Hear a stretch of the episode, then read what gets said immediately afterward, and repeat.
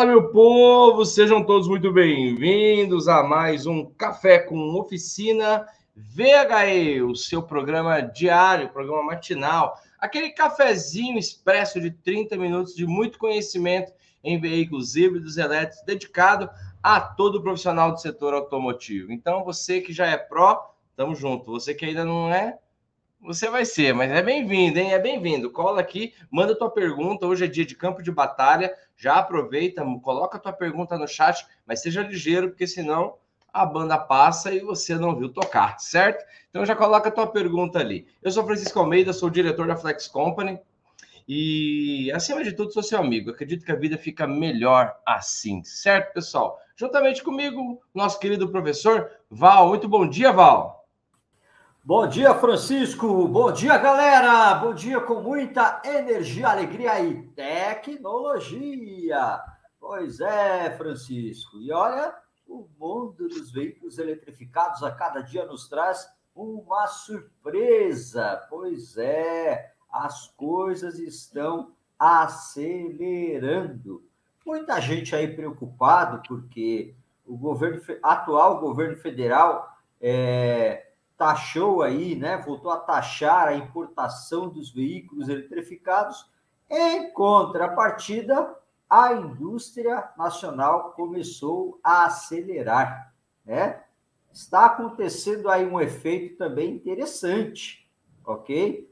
Porque os fornecedores de peças, partes e componentes já estão aí desenvolvendo um novo portfólio para atender, né, é, essas demandas que estamos tendo aqui no Brasil.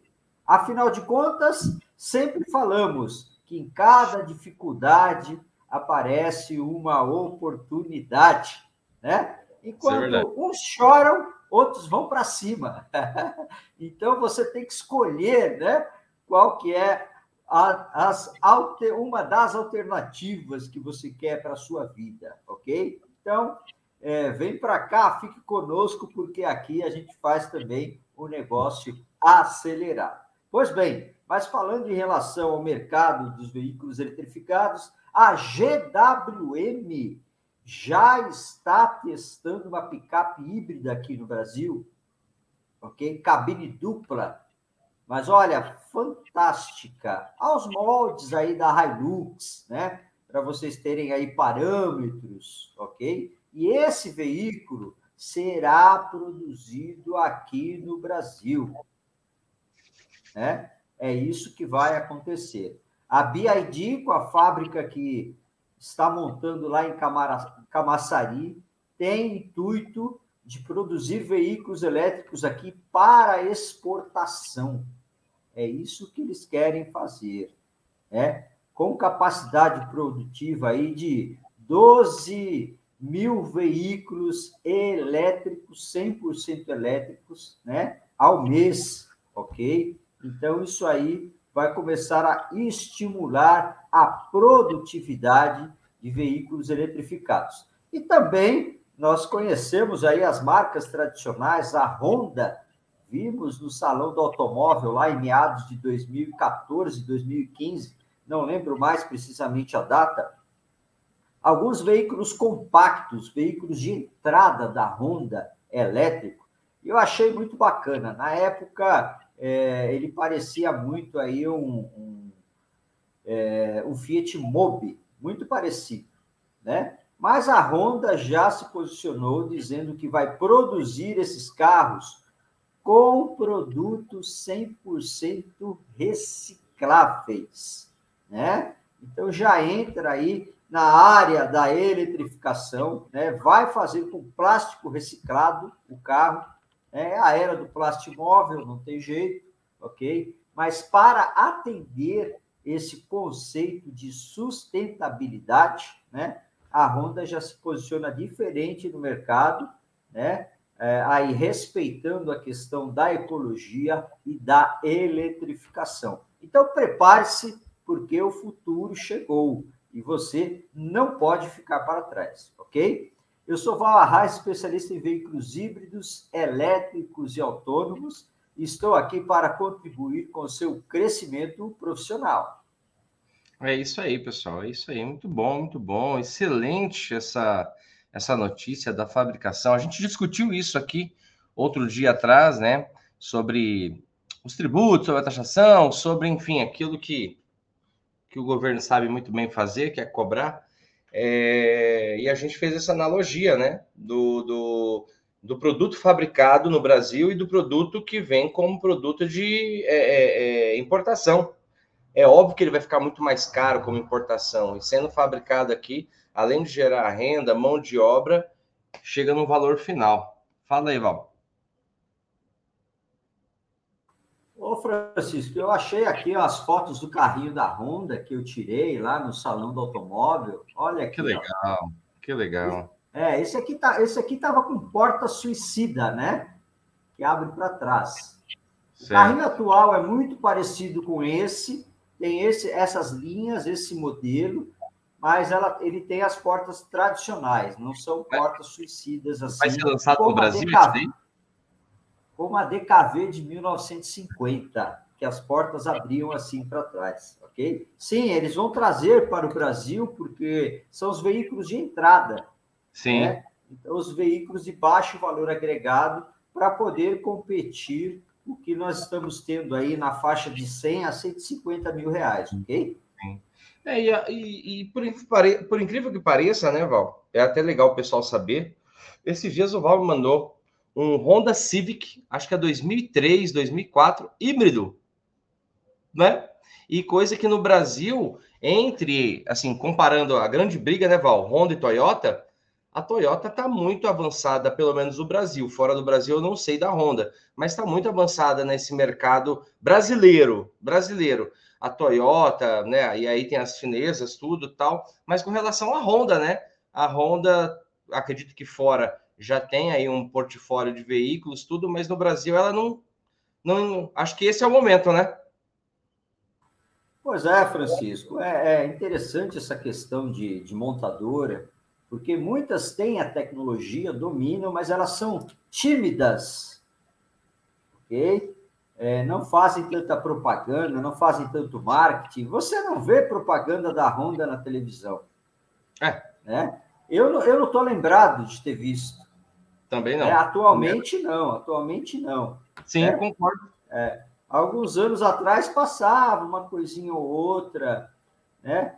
E olha, é, Honda Fit no Brasil é sucesso. Sim.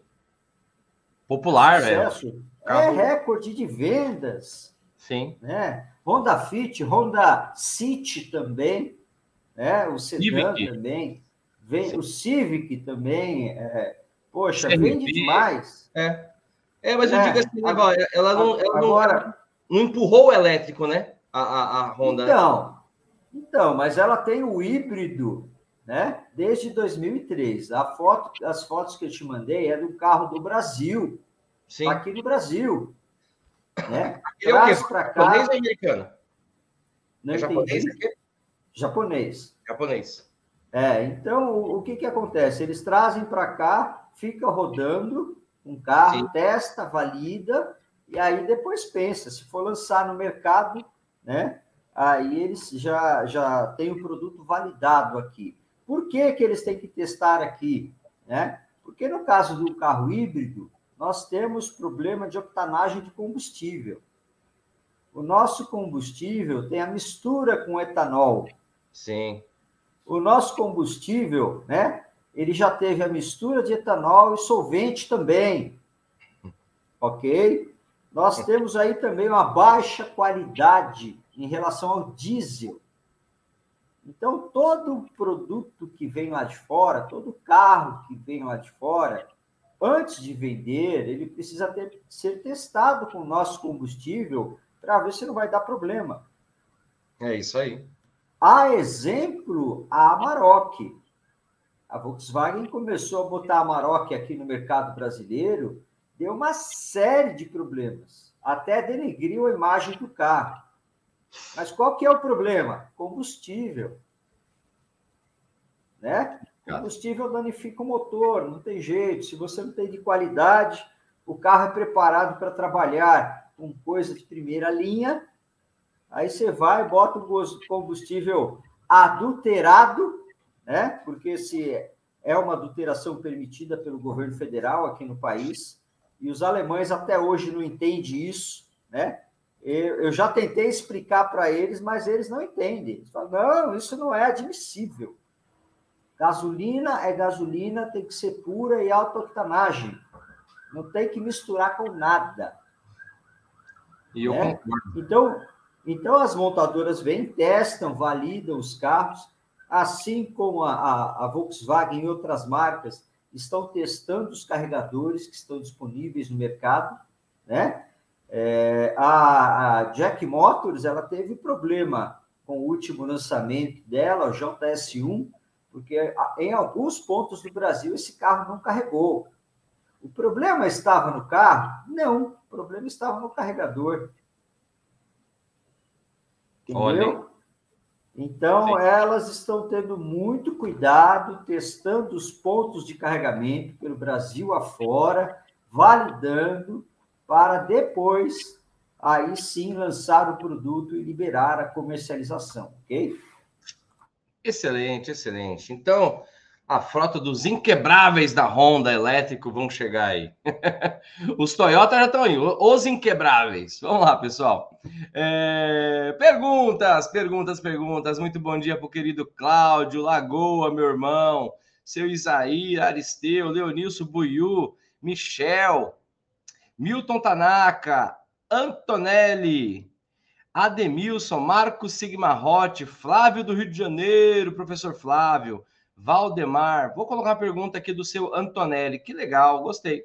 Ele colocou: Bom dia, Francisco e Val. Eu vi o vídeo de um Pro, que um Pro enviou, né? Sobre um veículo 100% elétrico novo da BYD, que tinha que amaciar os motores cerca de 2 mil km com a velocidade máxima recomendada.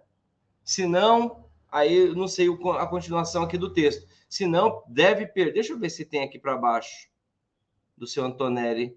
Se não, perderia. Mas, Val, já vamos cair aqui nessa seara aqui. É, existe isso? Amaciar o motor. Eu sei que é um termo antigo, né? É, antigo não, a gente ainda fala, ah, pegou o carro zero, tava durinho, tive que amaciar o danado. Acontece isso com carro elétrico também, motor elétrico. Existe esse processo de, de amaciar o motor aí que a BioID, assim, segundo um vídeo, né, que foi aqui, a BioID tem que andar 2 mil quilômetros na velocidade máxima para amaciar o motor. E aí? Pois é, na questão de amaciar o motor elétrico, não. Não há essa necessidade, tá? O motor 100% elétrico, ele é composto de duas partes. Uma fixa, que é o estator estático, e uma móvel, que é o rotor. Então, não há necessidade de amaciar. Agora, se você tem um conjunto de engrenagens, né? Vamos falar assim, grotescamente, uma caixa de transmissão com poucas engrenagens, né? Pode ser que exista a possibilidade de você ter que fazer isso por causa do assentamento das engrenagens, né? Para ver se elas estão casadas ok? Isso sim pode acontecer, né? Então a gente pode falar assim, ó, o conjunto motriz há essa necessidade. O motor elétrico não há. Ok? Sim. Então são situações distintas. Na questão do motor a combustão, nós falávamos de amaciar justamente porque as partes móveis, elas também tinham que ter o assentamento das válvulas adequadamente e também o casamento das engrenagens, ok? A partir do momento que você tinha esse casamento, né, é, às vezes desgastava um pouco superficialmente, aí o motor ficava mais solto, ok? Acontecia de na primeira troca de óleo do carro, quando você tirava o bujão, né, tinha ali um pouco de limalha resquícios de metal, né? Por causa desse amaciamento. Então, possivelmente o BID aí também ele diz isso devido às engrenagens, ok? E não em si ao motor 100% elétrico. Excelente, excelente. Eu tinha um Passat TS 1979. Todo mundo pensava que ele era 2.0. Ele era 1.6, rapaz. Ele era 1.6. Câmbio alemão, aquele câmbio de quatro marchas, compridão lá. Rapaz, aquilo era um torpedo. Porque ele foi bem amaciado. Próxima pergunta. É, o bichão. Todo mundo queria comprar, Val. Eu lembro que era um Passat, uma cor maravilhosa, amarelo, horrível. Mas ele corria. Era uma, era uma delícia. Vamos lá. Ronaldo Dutra, ele colocou aqui. Nos diagnósticos dos veículos elétricos, o osciloscópio ajuda? Boa pergunta, Ronaldão. Que bom. E aí, Val, função do osciloscópio nos veículos elétricos ajuda? Sem dúvida nenhuma, Ronaldo, principalmente se você tiver a falha do inversor de frequência. É justamente com o osciloscópio que nós vamos poder verificar a onda senoidal, né, da fase do motor e o que o inversor de frequência está enviando para lá. Sem dúvida nenhuma, o osciloscópio hoje em dia é fundamental mais do que nunca, ok? Muito bom. Ó, complementando aqui, o nosso querido Maurício Correia, meu brother, ele colocou aluno pró, velho, velho que eu diga assim, antigo. Ele colocou amigo, com certeza o osciloscópio também será um grande aliado no diagnóstico dos VHEs. Aí ele complementa. Eu mesmo já comprei um. Boa, Maurição. Saudade de você, meu rei. A gente se vê no Mundo Pro, hein? Maurício, gente boa demais. Lá de... Maurição é de Acho que é do Pernambuco, se não me engano. Ou é Paraíba, eu não lembro agora. Coloca a sua cidade aí, Maurício. Ele é de é... Pernambuco. Pronto, falei. Pernambuco. Pernambuco, pronto. Vamos lá. O Jailson Moraes colocou: Bom dia. Quando o carro elétrico para de funcionar, onde começar a testar? Onde que começa? E aí, Val, deu pânico. Por onde que eu começo? Deu pane é falta de energia elétrica em algum lugar, né? ok?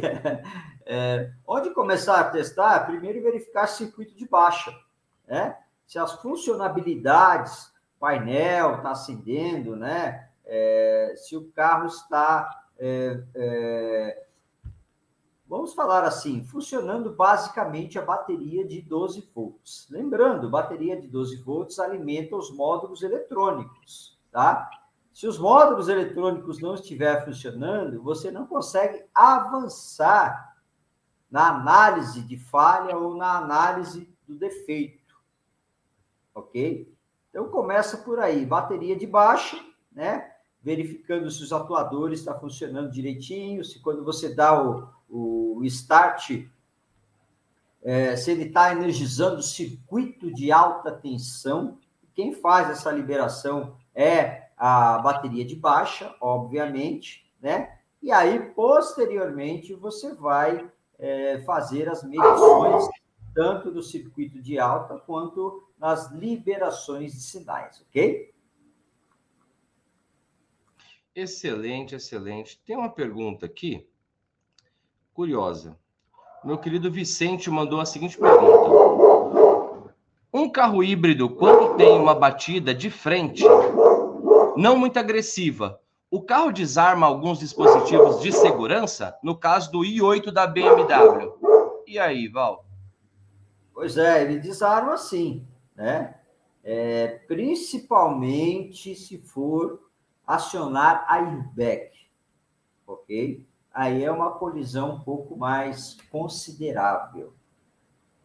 É, antes do airbag inflar, o sistema de alta tensão já é desabilitado.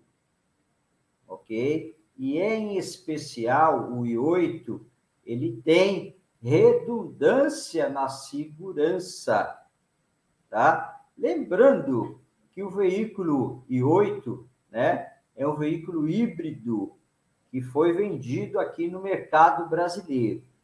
Um supercar, né? Infelizmente, ele foi descontinuado, parou a sua fabricação. Mas um carro espetacular, ok? Val, é...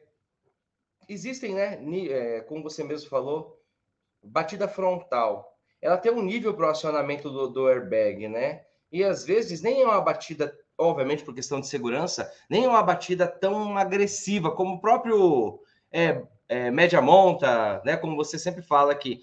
E aciona. Quando acionado o airbag, também desativa os, os, o sistema elétrico, né? Isso, exatamente, exatamente.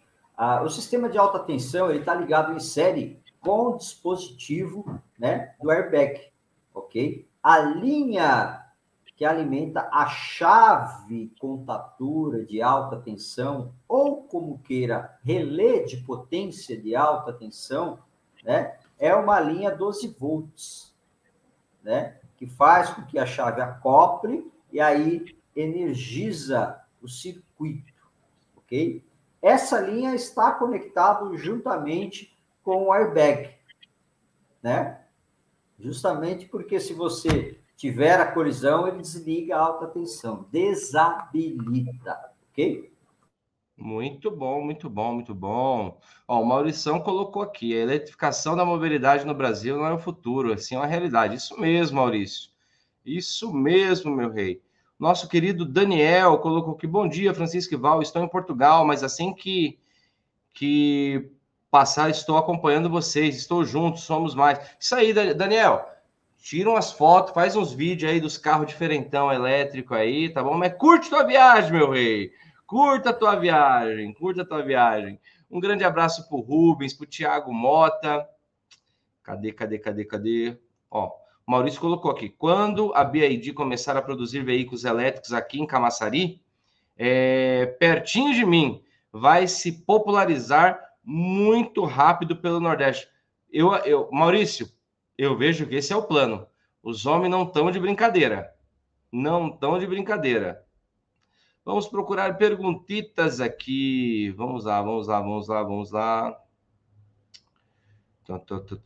Aqui, uma pergunta aqui do meu brother Miguel. Miguel mandou o seguinte, Val. É, para fazer diagnóstico das células da bateria, dá para usar é, o meu osciloscópio ou não? Não sei se tem, não sei qual é o seu osciloscópio, né, Miguel? Mas vamos deixar, Val, os osciloscópios, né? É, é, vamos tentar classificar de alguma forma para ajudar o Miguel aqui, né? Como que se classifica, como que se identifica qual osciloscópio usar em um veículo elétrico?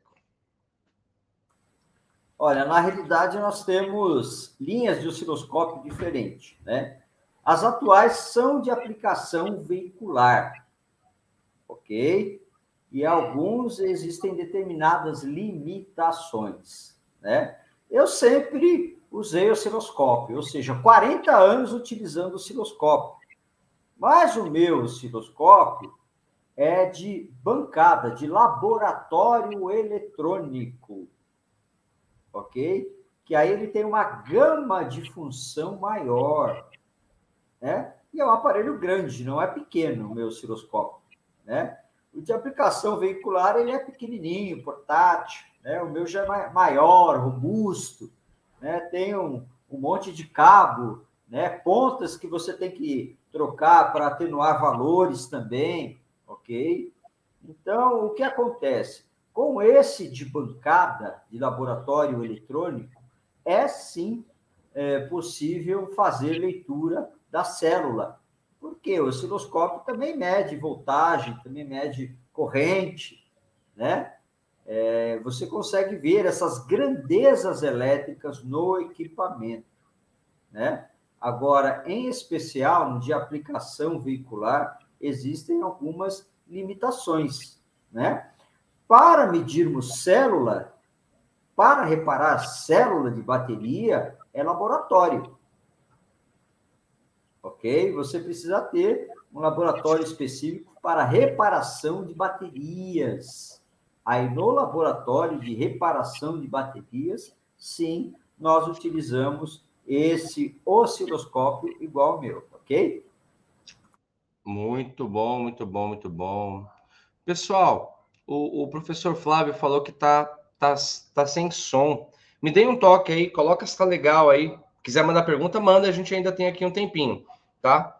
Mas eu vi talvez, Flavião, seja o teu equipamento aí, né? Tua, tua, tua caixinha de som, sei lá, porque o pessoal aqui aparentemente está tudo normal. Eu estou ouvindo bem, o Val está ouvindo bem, tá bom? Tenta sair e voltar. Às vezes funciona. Sabe aquele tapinha que a gente dava na televisão quando ela não queria pegar? Às vezes funciona, né? É o tapinha mágico, não é não, Val? Pois é, gente, isso acontece constantemente comigo e com o Francisco. Né? Constantemente. Né? O Francisco manda o link para mim, eu não consigo acessar o link. Né? Link esse que a gente acessa diretamente. Né? Às vezes eu entro e não aparece a imagem. Aí eu falei, agora? O que, que aconteceu? O Francisco fala, sai, volta, sai, volta. Né? E são resquícios aí da internet né, que nós temos é, no país, que infelizmente a gente não sabe dizer o porquê que isso acontece. E aí eu saio e volto várias vezes no mesmo link e volta a ficar estável.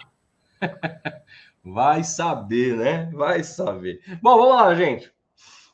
Pergunta do meu brother Maurício. Ô, Maurício, tá, tá com tudo. Vamos lá, ele colocou, Val, você sabe qual a composição química das baterias de estado sólido laminadas? Boa pergunta. Isso aqui é só pró, hein, velho? Isso aqui, isso aqui, se o cara não for pró, se o cara não tiver antenado, ele não entende o que foi dito aqui. Mas e aí, Val? Vamos responder a pergunta do meu querido Maurício. Pois é, nós não sabemos a composição química, porque isso é o segredo de fábrica. Né? Quando a pessoa, o fabricante diz assim: olha, eu tenho aqui uma bateria, a exemplo, né? Eu tenho aqui uma bateria de lítio. Né? Não existe apenas o lítio naquela composição. Existem outros componentes, né? Ela pode ser lítio com manganês, lítio ferro fosfato, né? Lítio, lítio nióbio, ok? A de, de, de estado sólido também existem composições diferentes. E o fabricante, né, ele não declara essa composição porque é o segredo de fábrica. É o que oferece a alta eficiência energética. Né? Então, por isso não é declarado qual que é a composição exata dessas baterias, tá ok? Muito bom, muito bom, muito bom, muito bom. Bom, pessoal, estamos chegando aqui ao final. Acho que vou colocar mais uma. Como a gente está no papo do osciloscópio, vou colocar mais essa daqui do Rubens, para a gente finalizar com chave de ouro. Hoje tivemos aqui praticamente uma aula de osciloscópio. O Rubens colocou o seguinte, Val: nos veículos elétricos, pode-se medir a queda de tensão e consumo de corrente com osciloscópio? É, nos veículos a combustão, eu uso para esta finalidade. Pode ser usado para este fim também? Boa pergunta, Rubão. Boa pergunta. E aí, Val? Ô, Rubens, com certeza, com certeza, porque às vezes nós sabemos que uma conexão você tem um mau contato, né? E ele acaba ocasionando essa queda de tensão na linha, ok? Queda essa que muitas vezes você não consegue detectar adequadamente com o multímetro. E osciloscópio você vai conseguir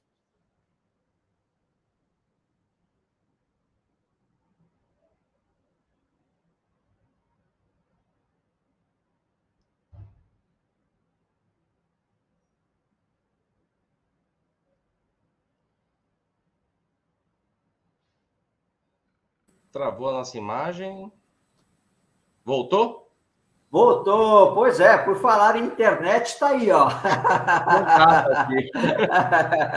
Eu é, dei um tapa pois, aqui.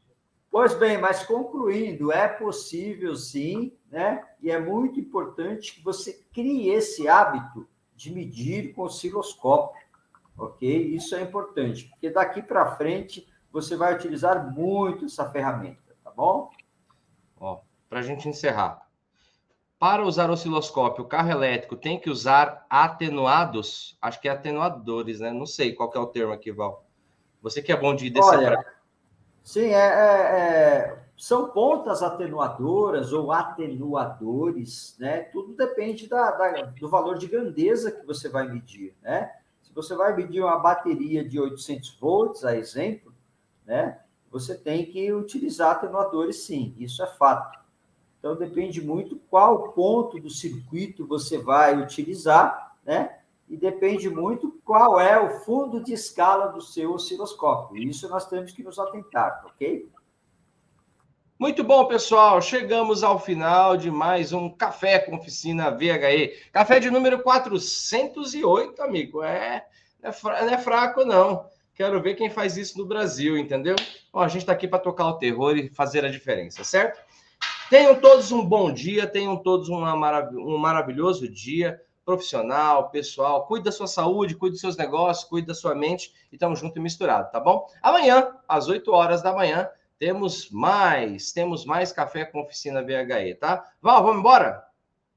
Vamos lá, você falou tocar o terror, sua cachorrinha já está quebrando tudo aí, hein? O terror aqui desde as seis da manhã. É, isso aí, é isso aí. Pessoal, gratidão a todos vocês que estiveram conectados conosco. Amanhã, 8 horas da manhã, mais um Café com Oficina. E vamos em frente, porque o futuro chegou e o futuro é agora. Um grande abraço, muito sucesso e até mais. Tchau, tchau. Valeu, pessoal. Tamo junto.